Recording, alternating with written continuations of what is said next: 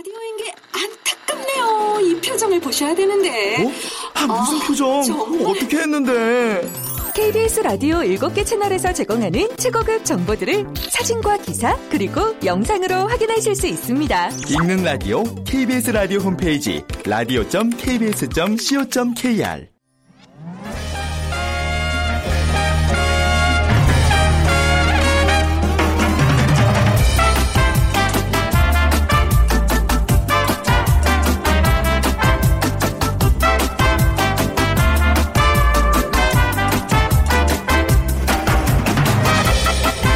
안녕하세요. 빅데이터로 보는 세상 아나운서 최현정입니다.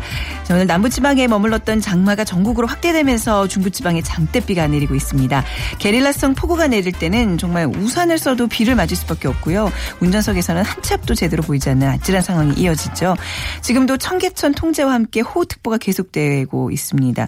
산사태와 더불어 빗길 교통사고 위험이 무척 높은데요. 목요일까지는 많은 비와 함께 돌풍과 벼락을 동반한 시간당 30mm 이상의 국지성 호우가 예상된다고 합니다. 자, 한 번 더 시설물 관리, 차량 관리 꼼꼼히 해주시고요.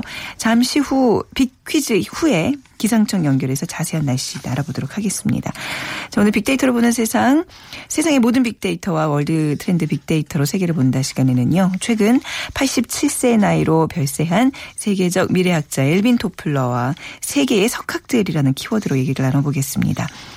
빅퀴즈 드립니다. 이거 은요, 어, 오늘 이제 비가 내리는데 이것을 맞춰주시면 됩니다. 이것을 동반한 집중호우가 예상되고 있습니다. 이것은 항상 번개와 같이 발생합니다. 번개가 번쩍하고 나면 조금 후에 엄청나게 큰 소리가 나죠. 그런데 번개가 먼저 나타나는 이유, 뭐 다들 잘 아시겠지만 이때 소리의 속력은 초속 340m고요. 번개 빛의 속력은 초속 30만 킬로미터로 빛이 소리보다 훨씬 빠르기 때문입니다. 그래서 번 개가 먼저 보이고 몇 초 후에 이것 소리가 들리게 되는데요. 자, 결정적인 힌트 나갑니다. 우르릉 쾅쾅. 예, 이것을 무엇이라고 할까요? 1번 우박, 2번 가뭄, 3번 천둥, 4번 기둥. 중에 고르셔서 정답 보내주시고요. 오는 15일까지 일라디오 청취자 주간입니다. 라디오와 함께하는 시원한 여름이라는 주제로 2주간 여러분과 함께할 텐데요. 오늘 당첨되신 분께는 어, 일라디오 로고가 인쇄된 라디오 네, 각종 또 기능들이 예 저기 장착돼 있는 좋은 라디오라고 합니다. 그리고 참 쉬운 중국어 문정아 중국어에서 온라인 수강권 드립니다. 정, 정답 아시는 분들은 휴대전화 문자 메시지 지역번호 없이 샵 9730으로 보내주세요. 짧은 글은 50원, 긴 글은 100원의 정보 이용료가 있습니다.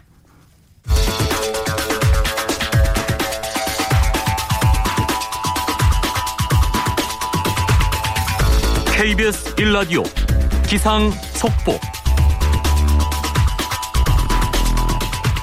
네, 앞서 말씀드린 대로 기상청 연결해서 자세한 기상 상황 잠시 전에 듣고 오도록 하죠. 기상청의 윤지수 씨. 네, 지금 서울을 포함해 경기도 북부 지역과 경기 남부 일부 지역, 강원도 북부 지역은 호우 경보가 내려져 있고요. 그 밖에 경기도와 강원도 일부, 충청남도 북부 서해안 지역으로는 호우주의보가 발효되고 있습니다. 이렇게 호우특보가 내려진 곳이 많은 가운데 주로 중부지방을 중심으로 천둥과 번개를 동반해 시간당 가우량이 30mm가 넘는 매우 강한 비가 내리고 있는 상황입니다. 오늘 내린 비만 가평 지역에 지금 204mm나 되는 상황이고요. 서울도 꾸준히 가우량이 내려 지금 87mm를 기록하고 있습니다. 이렇게 많은 비가 내리면서 도로가 잠기고 좀 통제가 되는 곳도 있습니다. 이미 내린 비로 인해서 또 또 앞으로 많이 내리는 비로 인해서 산사태나 축대 붕괴, 하천 범람, 농경지나 도로 침수 같은 비 피해가 우려되기 때문에 계속해서 철저히 대비를 하시는 것이 좋겠습니다. 장마 전선은 북한 쪽에서 점차 남하에 지금 중부 지방에 머물러 있는데요. 이 장마 전선이 모레까지는 주로 중부 지방에 영향을 줄 것으로 예상되고 있습니다. 물론 오늘과 내일 사이에는 전국적인 비 예보가 있고 중부 지방과 경상북도 지역은 모레 목요일까지 비 소식 이 이어 이어진다는 점 참고하시기 바랍니다. 특히 내일까지는 돌풍과 함께 천둥 번개를 동반해 다소 강한 비가 중부 지방에 집중이 될 텐데 예상 강우량도 내일까지 50에서 100mm, 많은 곳은 150mm 이상이고요. 남부 지방은 10에서 40mm 정도를 내다보고 있습니다. 장맛비가 목요일까지 이어진 이후로 금요일에는 잠시 소강 상태에 될 것으로 보이지만 오는 토요일과 일요일 남부 지방은 다시 한번 장맛비가 내릴 것으로 예상되는데 지금 태풍 1호가 네파타기 발달을 해서 금요일쯤이면 대만 부근까지 북상을 하겠습니다. 우리나라에 많은 수증기를 공급하게 되면 다시 한번 폭우 예상된다는 것도 꼭 기억해 두시기 바랍니다. 장마 소강 상태에서 제주 북부 지역은 지금 폭염주의보가 내려져 있고요. 제주지방 오늘 낮 최고는 33도나 예상되는 상황입니다. 지금 서울 기온 23.6도, 오늘 내린 비는 지금까지 서울에 87mm가 내렸습니다. 날씨 속보였습니다. 기후 변화로 잦아지고 있는 집중호우. 철저한 예방과 발빠른 대처만이 호우로 인한 피해를 줄일 수 있습니다. 기상 예보와 호우 상황을 수시로 확인하면서 취약한 축대와 담장 배수로를 점검합니다. 특히 침수나 산사태 위험이 있는 지역에서는 가까운 대피 장소를 알아둡니다. 호우특보가 발표되면 노약자는 외출을 자제하고 특히 산간 계곡의 야영객은 신속하게 안전한 곳으로 대피합니다. 만약 집 밖으로 대피해야 한다면 수도와 가스 밸브를 잠그고 전기 차단기를 내려둬야 합니다. 천둥 번개가 칠 경우에는 건물 안이나 낮은 지역으로 이동하고 지하실과 하수도 맨홀에는 가까이 가지 않습니다. 집으로 돌아왔을 땐 붕괴 가능성을 점검한 후에 들어가야 하는데요. 가스와 전기 차단기가 내려가 있는지 확인하고 전문가의 안전 점검 후에 사용해야 한다는 점도 잊지 말아야겠습니다. 재난재해 예방 KBS 라디오가 함께합니다.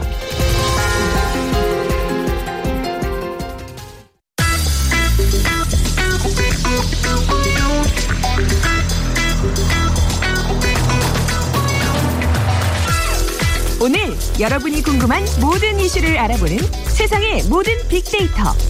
연세대 박희준 교수가 분석해드립니다.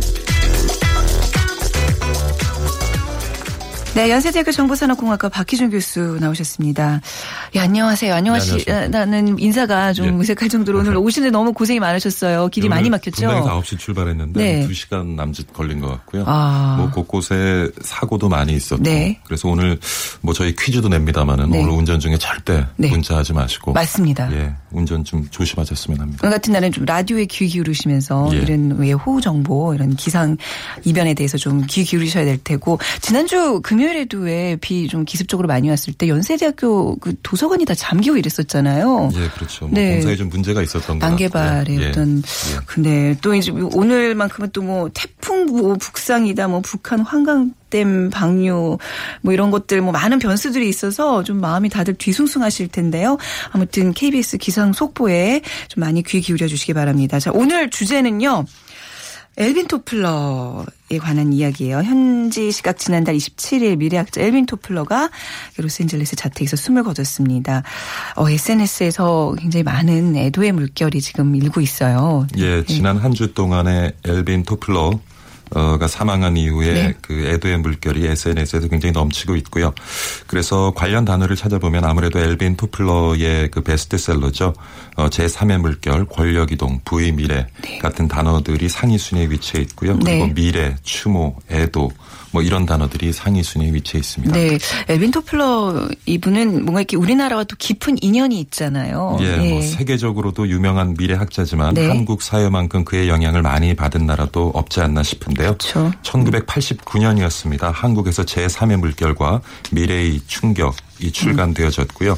91년에는 권력 이동이 또 출간되어졌고 권력 이동 같은 경우에는 34만 4천 부나 팔리면서 네. 아주 공존의 히트를 기록을 했는데 사실 사회과학 서적이 만 부 넘게 팔리기도 힘든 그렇죠. 것이 네. 출판계 현실인데 34만 부였으면 그 엘빈 토플레이 저서에 대한 음. 우리 독자층의 환호가 얼마나 컸는지를 짐작하게 할 수 있는 것 같습니다. 네. 그리고 사실 뭐 이제 1980년대부터 90년대 아시아 신흥 시장들이 세계적으로 중요해지면서 그리고 또 엘빈 토플러의 저서에 보면은 앞으로의 그 부의 중심은 유럽 사회, 서구 사회에서 이제 아시아로 이동할 것이다 라는 이제 대목도 있고요. 그래서 그런지 아무래도 그 아시아 국가들이 영향을 많이 받은 것 같은데요. 중국의 자오쯔양 전 중국 공산당 총서기 그리고 여러분 잘 아시는 리콴유 전 싱가포르 총리 같은 경우에도 토플러의 견해에 깊이 공감 을 상담을 음. 받고 어, 그리고 많은 자문을 구했다고 하는데요.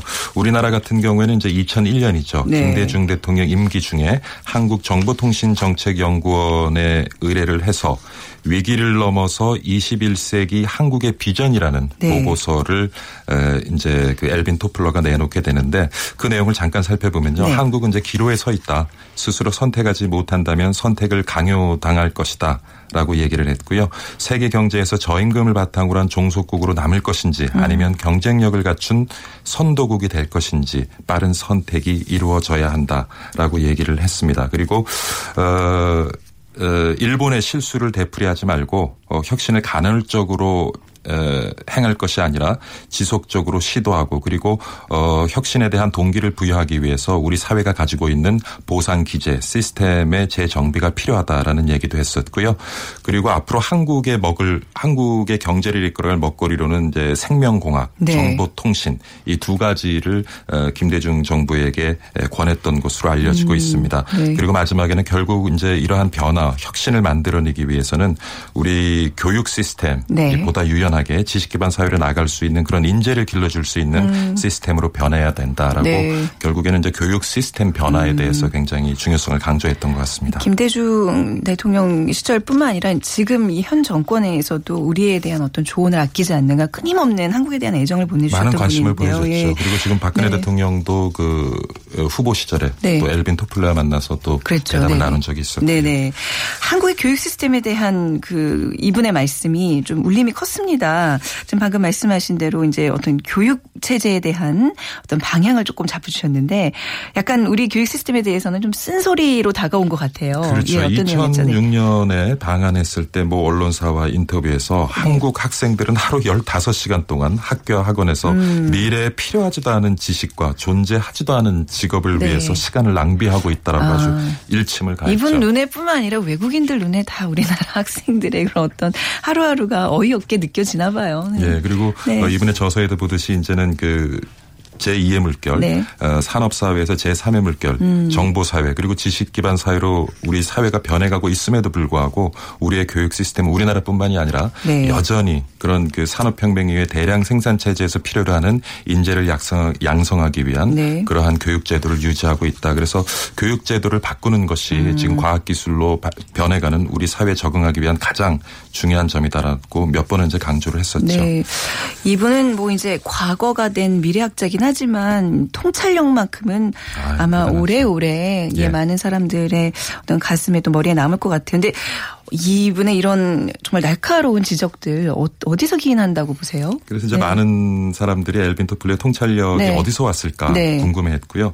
한 그 신문사와 인터뷰 내용을 보면 자신의 통찰력은 아마 독서와 그리고 독서 중에서도 신문을 많이 읽는 거 음. 그래요. 그리고 네. 어뭐 노후에서도 신문을 하루에 한 여섯 일곱 개를 오전 내내 어. 읽었다고 해요. 그러니까 손이 시커매질 도록 신문을 읽었다고 하는데 네. 신문을 통해서 세상과의 소통을 했다고 하고요. 음. 그리고 이제 무엇보다도 이 엘빈 토플러는 그 문제에 대한 균형 잡힌 접근을 가지고 있었던 것 네. 같아요. 1949년이죠. 뉴욕대를 졸업한 다음에 대학을 졸업한 다음에 중서부 공업지대에서 용접공으로도 몇 년간 어, 일을 합니다. 특이하네요. 예, 그래서 용접공. 네. 늘 현실과 이상 사이 어떤 균형 잡힌 접근을 추구하기 위해서 노력했던 걸로 알려져 있고요. 음. 그리고 굉장히 그 대담을 해본 많은 기자들과 지인들의 인터뷰를 보면 네. 굉장히 유머러스하다는 거예요. 어. 그래서 어, 이 앞서 말씀드린 것처럼 책과 신문을 통해서 또 세상과 소통을 했지만 음. 주변에 많은 전문가들을 두고 그들과 소통하는 법을 알았던 것 같아요. 네. 그래서 세상에 늘 귀를 열어두고 네. 그것을 소통하고 또 사색을 통해서 그것을 저- 정리해 나가면서 에, 엘빈 토플리의 통찰력은 만들어지지 않았나 하는 생각을 해봤습니다. 네, 단지 어떤 뭐 글과 뭐 머리로만 이 세상을 예측하는 게 아니라 실제로 몸으로 많이 부딪혔다는 얘기네요. 그렇죠. 이게 노동자로 일했다는 게 굉장히 개인적인 삶이 특이한데요. 예. 네. 근데 재밌는 것은 네. 이제 가족이 요번에 네. 이제 지난 날에 세상을 떠나면서 남은 유족이 이제 아내죠. 음. 하이디 에, 토플러. 한 명이 남았는데 네. 사실 하이디 토플러는 대학 때 연애를 하면서 결혼을 해요. 음, 네. 그리고 이제 대학 졸업 후에 같이 그 공업지대에 가서 어 용접공으로 일을 하기도 하는데 그 아내는 알루미늄 공장에 일을 하면서 노동조합 간사로 또 일을 네. 하기도 합니다. 그러고 난 다음에 에, 둘이 같이 펜실베니아 데일리지라 데일리지라는 신문사에 이제 취직을 하게 되는데 그러면서 이제 워싱턴 지국에서 근무를 하면서 백악관 출입 기자를 합니다. 네. 그때 이제 많은 그 백악관이라든가 워싱턴 정가에서 이루어지는 많은 정책들을 아주 굉장히 높은 음. 곳에서 이렇게 내려다보면서 통찰력을 키울 수 있는 계기를 얻었던 것 같고요. 그 이후에는 이제 포춘지 노동관계 칼럼니스트로 일을 하면서 이때부터 이제 경제, 경영, 기술에 대한 관심을 보였고 이때부터 지금 많은 이제 우리가 알고 있는 그러한 베스트셀러들 저수를 시작했던 것 같고요. 네.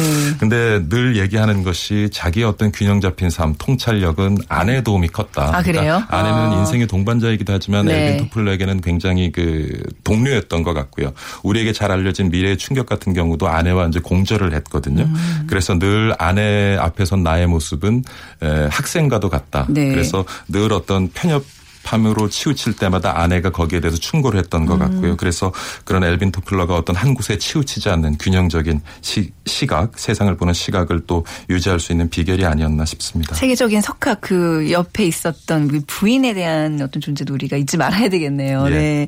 삶의 스펙트럼이 굉장히 넓었, 넓었던 걸로 봐서는 정말 몸소 뛰고 이렇게 하면서 굉장히 사색하고 호기심을 갖고 세상을 바라보려는 끊임없는 애정이 있었다는 얘기인데 혹시 마지막으로 엘빈 토플러가 남긴 많은 말들이 있어요. 교수님께서는 좀 가장 마음에 와 닿는 우리에게 좀 소개시켜 주시고 싶은 얘기가 네. 그래서 있다면 제가 네. 두 가지 정도로 문구를 정리해 네. 왔는데요. 사람이 살아가면서 진지한 인간관계를 갖기 위해서는 관계를 맺는 것뿐만이 아니라 끊는 능력이 있어야 된다. 이 얘기도 참 마음에 제 마음에 와닿았던 것 네. 같고요. 그다음에 욕망을 채우려기보다는 줄임으로써 행복을 추구하는 어. 것이 중요하다라는 얘기를 했습니다. 그리고 그것을 삶 속에서 보여줬는데 늘 어떤 그 사회에 대한 깊은 관심 또 중요하게 생각을 했지만 에, 가족의 가치를 지켜내고자 굉장히 노력했던 것 같고요. 한 인터뷰 기사를 보면 에, 부부간의 관계 그리고 건강한 가족을 지키면서 나의 균형 잡힌 어떤 삶을 만들어 나가기 위해서는 가족 구성원 간의 정직함 네. 그리고 서로에 대한 열린 마음 그리고 가족 간에는 절대 거짓말을 하지 않는 것이 어. 중요하다라는 얘기도 했는데 그런 것들이 제 마음에 참 잔잔하게 와닿았던 것 그렇네요. 같아요. 네. 그 요즘 우리 젊은이들에게 이 분이 하신 말씀 중에 미래에는 예측하는 게 아니라 상상하는 것이다. 그러기 그렇죠. 위해서는 독서하고 사색하고 지금 굉장히 앞길이 이렇게 불투명한 많은 분들에게 좀 꿈과 희망이 되는 한마디가 아닌가 싶기도 합니다. 예. 자 오늘 고인이 되신 에빈 토플러에 대한 얘기 좀 나눠봤습니다. 연세대학교 정보산업공학과 박희준 교수였습니다. 감사합니다. 네, 운전 조심하십시오. 네.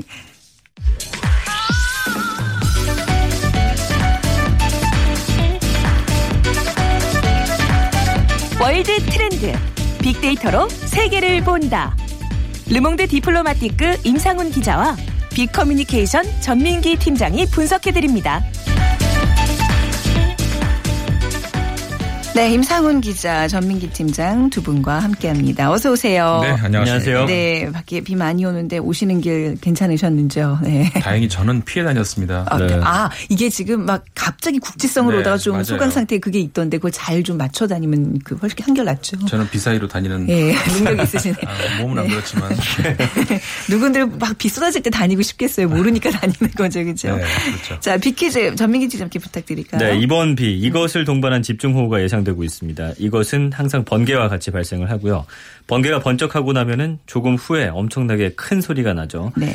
근데 번개가 먼저 나타나는 이유가 있습니다. 이때 소리의 속력이 초속 340m고 번개 빛의 속력은 초속 30만 킬로미터 이기 때문에 빛이 소리보다 훨씬 빨라서 그런 거죠. 네.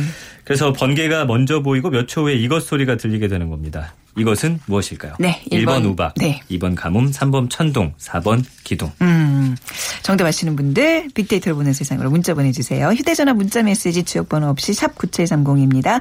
짧은 글은 50원, 긴 글은 100원의 정보 이용료가 부과됩니다. 자, 앞서 엘빈 토플러 정말 이 시대의 석학 이 얘기를 했는데요. 자, 세계 석학에 대한 얘기 오늘 주제입니다. 먼저 네. 석학이라는 의미부터 좀 짚어볼까요? 제가 이 주제를 바꿔서 사실 네. 한번 찾아봤습니다. 네. 석학을 어, 어떤 의미인가 하고 봤더니 사전적 의미는 그냥 학식이 많고 깊은 사람 이렇게 나오더라고요. 음. 네. 그래서 통상적으로 우리가 이뭐 명망 있는 교수를 이렇게 부르죠. 전 세계적으로 인정받을 만한 논문이나 연구 아니면 자신의 이름을 딴 이론을 갖고 있는 사람 네. 그리고 탁월한 학문적 업적을 남긴 교수 많은 사람들로부터 존경받는 교수 뭐 이렇게 쓰는데 세계적 석학의 기준은 사실 따로 없어서 오늘 좀 어떤 분들을 고를까 아마 네. 임 기자님도 교- 고민을 많이 하셨을 텐데 어쨌든 자연스럽게 사회적으로 인정받고 존경받는 교수를 뭐 세계 세계적인 석학이라고 보면 될 것 같습니다. 네. 자, 이 석학을 진짜 오늘 그래도 몇 분 이렇게 꼽아 주셔야 될 텐데 쉬운 일은 아니죠. 어떤 기준을 좀 적용할 수 있을까요, 임 기자님? 글쎄 이제 그 전 팀장님 말씀하셨습니다마는 그 학식이 높 다는 그런 의미 아니겠습니까? 네. 근데 이제 이게 학식이 높다는 것도 그것도 애매한 것 같아요. 그러니까 맞아요. 자기 분야에서 아주 깊은 그 학문적인 경지를 이뤘다는 어떤 그런 의미가 될 수도 있고, 어 근데 이제 그 그렇지 않고도 아니면 뭐 물론 겸하면서도 지구촌 우리 사회에 음. 그다음에 인류 문화에 얼마나 많은 영향을 미쳤는지 이게 꼭 일치하는 것만은 네. 아니거든요. 마- 많이 일치할 수도 있지만 그래서 이제 그 어느 적 어느 때 어느 때의 그 시계 시대적 배경이냐에 따라서도 또 이렇게 달라지고 네. 당대에는 어, 별로 이렇게 무명으로 지내다가 사후에 굉장한 영향을 미쳤던 그런 인물들이 있고 그러니까 굉장히 다양한 그 조건이 있을 수 있을 것 같아요. 근데 제한된 시간 안에서 그 저는 그 이- 일단 21세기 이후에 사망한 데까지만 우리가 잡으면 어떨까. 물론? 네. 그 직전까지 굉장히 정말 그 빼놓을 수 없는 그런 그 석학들도 많이 있었지만 네. 아, 그렇게 하면 끝이 없으니까. 그렇죠. 네. 네. 그리고 이제 뭐 우리나라에도 뭐 아주 세계적인 석학들이 뭐 몇 분 계시지만 이제 좀 세계적인 석학들, 좀 해외에 계신 분들 위주로 좀 오늘 얘기를 나눠보겠습니다. 어, SNS 통해서 분석을 하셨다면서요? 네, 저는 뭐 일단 빅데이터를 하기 네. 때문에 네. 어떤 뭐, 뭐 학식이라든지 이런 것보다는 세계적인 석학이라는 단어를 쳤을 때 네. 과연 어떤 교수들이 언급이 음. 될까를 좀 분석을 해 봤습니다. 네. 그래서 세계적 석학이라는 검색어 쳤을 때 어떤 자동 완성 기능이 요즘에 다 있거든요. 네네. 그럼 이제 뜨는 그런 이름들이 있습니다. 아? 그래서 뭐 네. 기소르만 교수라든지 아. 노엄 촘스키 교수, 제레드 다이아몬드, 네. 그다음에 엘빈 토플러 이 네 명의 교수 이름이 일단 가장 많이 네. 사람들이 검색한 걸로 나타났고요. 그 외에 요즘에 뭐 우리나라에서 좀 많이 뜬 마이클 샌델 교수, 네. 어, 정의란 무엇인가를 쓴 그 교수도 있고요. 지난 한 달 동안 언급량을 봤더니 한 15,000여 건 정도 됩니다. 음. 엘빈 토플러 교수의 사망 이후에 좀 언급량이 많이 올라갔고요. 이 교수들이 이름과 함께 언급되는 연관어를 살펴봤더니 새로운, 통찰, 존경, 예견하다, 강의 뭐 이런 단어가 등장하는데 아마 이런 걸 석학의 기준으로 두면 어떨까 싶었습니다. 음, 저 네. 같은 경우는 어떤 네. 통찰력이 있고 사람들로부터 존경을 받으면서 어떤 우리 사회의 어떤 미래를 좀 예견하는 그렇죠. 어, 그런 사람이 아닌가 네, 싶습니다. 우리나라에서 좀 유명한 석학들 뭐, 뭐 종말 시리즈 제레미 리 킨이나 또 그렇죠. 최근에 우리나라 방한한 유발 하라리 저는 개인적으로 유발 하라리의 책을 굉장히 음. 좋아했었어요. 뭐 아주 뭐 열심히 읽었던 거는 아니지만 근데 그분의 어떤 그 통찰력이 굉장히 마음에 들었었는데 이런 분들은 그 어떤 검색이 되지 않았군요. SNS 그 분석을 통해서는. 근데 먼저 그럼 노암 촘스키 교수에 대해서 알아보도록 하겠습니다. 네. 언어학자시잖아요. 이번에. 언어학자인데 이제 변형 생성 문법이라는 이론을 이제 언어학에 어, 이거를 어, 갖다가 쓰면서 큰 영향을 끼쳤고요. 1960년대부터 활발히 사회 운동에 참여하면서 미국을 대표하는 어떤 비판적인 지식인의 아주 대표 주자로 네. 평가를 받고 있습니다. 어, 이민자죠. 이 유대계 러시아 이민자 가정에서 태어났고 그의 아버지가 사실은 이제 저명한 히브리어 연구자였습니다. 그러면서 어, 아들이 언어학자가 되는데 큰 영향을 끼쳤고요. 1956년에 매사추세츠 공학대학 그 MIT 공대 교수가 됐고요. 1966년에 석자 교수 뭐 이런 이루 말할 수 없는 업적을 남겼습니다. 그러면서 현대 언어학의 발달에 어떤 혁명적인 변화를 가져왔고 그의 이론이 어, 언어학뿐만 아니라 인지과학, 철학, 심리학 이렇게 다양한 학문들에도 커다란 영향을 미쳤거든요. 그러면서 어떤 현실 비판, 사회 참여 이런 것에 앞장서는 실천적인 지식인으로 또 널리 알려져 있습니다. 그래서 네. 1960년대 베트남전 반대 운동도 많이 했고 그 외에 참 유명한 석학들의 그 어떤 특징을 보니까 자기 분야만 또 학식을 갖고 있는 게 아니에요. 그렇죠. 여러 네. 면에서 정치학, 뭐 철학, 심리학이라든지 사회 전반적인 문제에 대해서도 음. 굉장한 지식을 갖고 있는 뭐 우리나라 분들도 많이 아는 그런 교수입니다. 네, 시사적인 어떤 분석 또 방향 이런 걸 항상 제시해주는 역할을 하시는 분이잖아요. 맞아요. 네. 네. 기소로만 교수도 이제 어떤 그 아까 자동 완성 그 검색에 네. 올랐는데 뭐 전민기 팀장한테 먼저 좀 여쭤볼게요. 누구시죠? 네. 21세기 몇 안 되는 그 세계적 지성으로 불리고 있습니다. 네. 그래서 인류의 지성뿐 아니라 유전적 감성에 의해서 음. 지배되는 어떤 갈등, 충돌, 내분 이런 거에 관심이 많은 분이에요. 네. 그래서 정치, 문화, 과학, 사상의 어떤 충돌 분야에 대한 전문가면서 어 그가 이제 진정한 유대인도 아니고 프랑스인도 아니고 유대계 프랑스인이라는 어떤 민족적인 경계선에서 출생을 했기 때문에 네. 이런 어떤 갈등이나 충돌, 내분 이런 거에 좀 관심을 갖게 된 계기가 아니었나 싶습니다. 그래서 1944년 프랑스에서 태어나서 동양어학교에서 일본어를 전공하고서 뭐 여러 가지 저서가 있습니다. 네. 뭐 여러 가지 책- 책들도 내고 그다음에 르피가로라든지 렉스프레스, 월스트리트 저널, 아사히 같은 세계적인 매체에서도 또 칼럼니스트로 활동을 음. 했고요.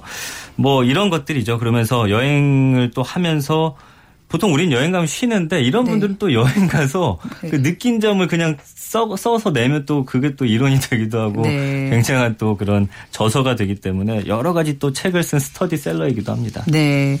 뭐 기술음악 같은 경우에 이제 그 프랑스의 학자기 때문에 좀 더 많이 접하셨을 것 같은데 어떠세요? 네. 아, 네. 저는 이제 프랑스에서 공부를 하긴 했습니다만은 네. 그 지금 여기서 말씀을 드리자면 엄밀하게 말했을 때 프랑스 학하고는 좀 거리가 멀었고요. 아, 네네. 그렇기 때문에 이제 뭐 어, 음. 거기 그렇게 프랑스를 대표할 수 있는 어떤 그런 그 학자들을 접했다기보다는 네. 좀 다른 공부를 했었죠. 네, 그냥 왠지 프랑스에서 좀 한번 더 여쭤보고 우리 삶에 좀 영향력을 좀 많이 미친 어떤 뭐 경제학이나 정치 이데 올로기를 좀 다룬 그런 학자들도 좀 몇 분 계시잖아요. 그렇죠. 네.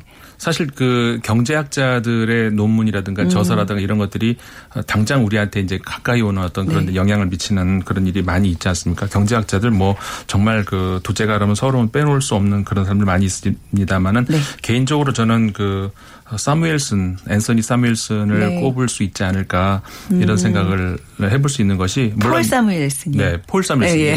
네. 근데 저 그 이제 다른 것보다 일단은 그 별칭이 현대 경제학의 아버지다 뭐 음. 이런 별칭도 물론 어 이제 붙어 있기도 하고 어 그러니까 다른 것보다 그 경제학의 어떤 큰 두 저기 양대 축이라고 우리가 한다면 그러니까 네. 주류 경제학에서 양대 축이라고 한다면은 어 어떤 케인스 이론과 이제 네. 자유 방임주의 이론 그 할- 꼽을 수 있지 않습니까? 이 두 이론을 어떻게 보면 이렇게 접목을 시켜서 어 현대 어떤 물론 이제 굳이 저 분류를 하자면 케인스주의자라고 네. 분류를 우리가 할 수가 있지만 어쨌든 간에 그 두 이론을 이렇게 접목을 잘 한 어떤 그런 그 이론가라고 할 수가 있고요.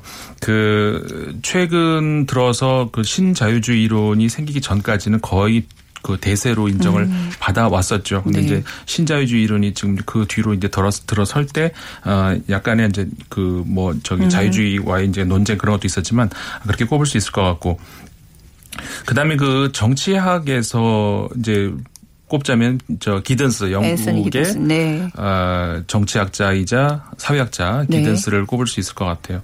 이제 이제 너무나 유명한 게 제3의 길 네. 있지 않습니까?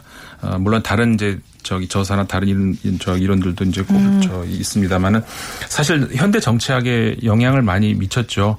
그 특히 그 진보주의 사상에서 어 과거에서 이제 극단적인 좌- 극좌 극우의 대립밖에 없었 없을 것 같은 어떤 이런 네. 데에서 어 저기 진보주의를 조금 더 이렇게 제3의 길을 제시할 수 있는 어떤 이런 거. 그러니까 실제로 미국의 민주당에도 음. 네. 영향을 미쳤고 영국에 당연히 그저 토니 블레어라든가 이런 그 어, 노동당의 영향을 많- 많이 미쳤고 독일도 마찬가지입니다. 네. 게라르트 슈에더를 중심으로 하는 어, 새로운 그 진보주의 사상에 영향을 많이 미쳤던 현존하고 음. 있는 아주 큰 큰 인물이죠. 네. 사회학 분야에서의 석학도 한, 한 두어 분 꼽아볼까요? 네, 그 사회학에서 하자면 이제 저는 그 독일의 하버마스 물론 이제 생존 인물이어야 하니까 아. 네. 하버마스 그다음에 어 2002년에 타계를 했습니다마는 그 프랑스의 피에르 보르디유를 두 사람을 꼽을 수 있지 음. 않을까 싶어요. 물론 좀 다릅니다마는 그 굳이 이제 공통점을 꼽자면 이 장이라는 그 네. 필드라는 이름으로 이제 그 두 명을 굳이 역- 역자면 엮을 수 있을 것 같은데 음. 어 그러니까 서로 이제 장이라는 것이 그 겹, 이- 같지 않으면은 사실 의사 소통이 안 되잖아요. 그 장이라는 것이 굉장히 중요하다는 어떤 굳이 이제 두 명을 어, 공통점을 꼽자면 그리 들을 수 있을 것 같고요. 네. 피에르 부디오 같은 경우에는 특히 이제 본인이 굉장히 그 열악한 환경에서 어 프랑스에서의 프랑스는 그 지적 대물림뿐만 그 것이 굉장히 크거든요. 네. 그런 거에 대한 저기 지적을 한 굉장히 사회 참여적인 그런 학자로 이제 우리가 꼽을 수가 있죠. 네. 뭐, 세계적인 석학들 지금 오늘 이 자리에서 줄줄줄 깨려면 정말 밤을 새야 될 텐데, 아무튼 좀 중요한 거는 최근에 이제 한국을 찾는 석학들이 굉장히 많다는 얘기입니다. 이분들이 뭔가 우리 사회에 뭐 이렇게 어떤 고견을 내놓으시고 싶은 그런 의지들이 강하다는 얘기인데 이분들 한 번 이렇게 오실 때마다 몸값이 어마어마하다면서요. 어, 엄청나더라고요. 예, 그래서 예. 뭐 해외 유명 석학의 몸값은 최근에 다녀간 그 리프킨 교수를 통해서 미뤄볼 수 있는데 네. 특급 수준 강연자죠. 그 방한 비용으로 봤더니 일반 적으로 뭐 왕복, 항공료, 강연료, 숙박, 체류비가 드는데 일단은 그 강연료만 해도 한 회당 거의 한 3천만 원 정도가 아 그래요. 되니까 엄청난 몸값이라고 할수 있죠. 어, 최근에 그 왔었던 유발 하라리 같은 경우에도 네. 인류 이제 인문학자인데 역사학자인데 우리 기자들이 계속 그 저기 인공지능에 대해서 그 질문만 네. 해가지고 좀 곤란했던 그 기억도 있었어요. 자 오늘 세계 석학들 이름만 듣는 것만으로도 어떤 지적 허기가 좀 채워지는 시간이 아니었나 싶습니다. 자 오늘 임상훈 기자님, 전민기 팀장님 두 분 감사합니다. 고맙습니다. 감사합니다. 고맙습니다. 네. 자, 오늘 빅퀴즈 정답은요. 3번 천둥입니다. 8604님, 국민의 방송 KBS의 무궁한 발전을 빕니다. 하셨어요. KBS 로고가 확 찍힌 라디오 보내드리겠습니다. 그리고 5988님, 네, 저희가 인터넷 중국어 수강권 드릴게요. 경북 북부에 많은 피해가 있다고 좀 걱정하셨습니다. 자, 비 피해 없으시길 바라고요. 내일 오전 11시 10분에 다시 찾아뵙겠습니다. 지금까지 아나운서 최현정이었습니다. 고맙습니다.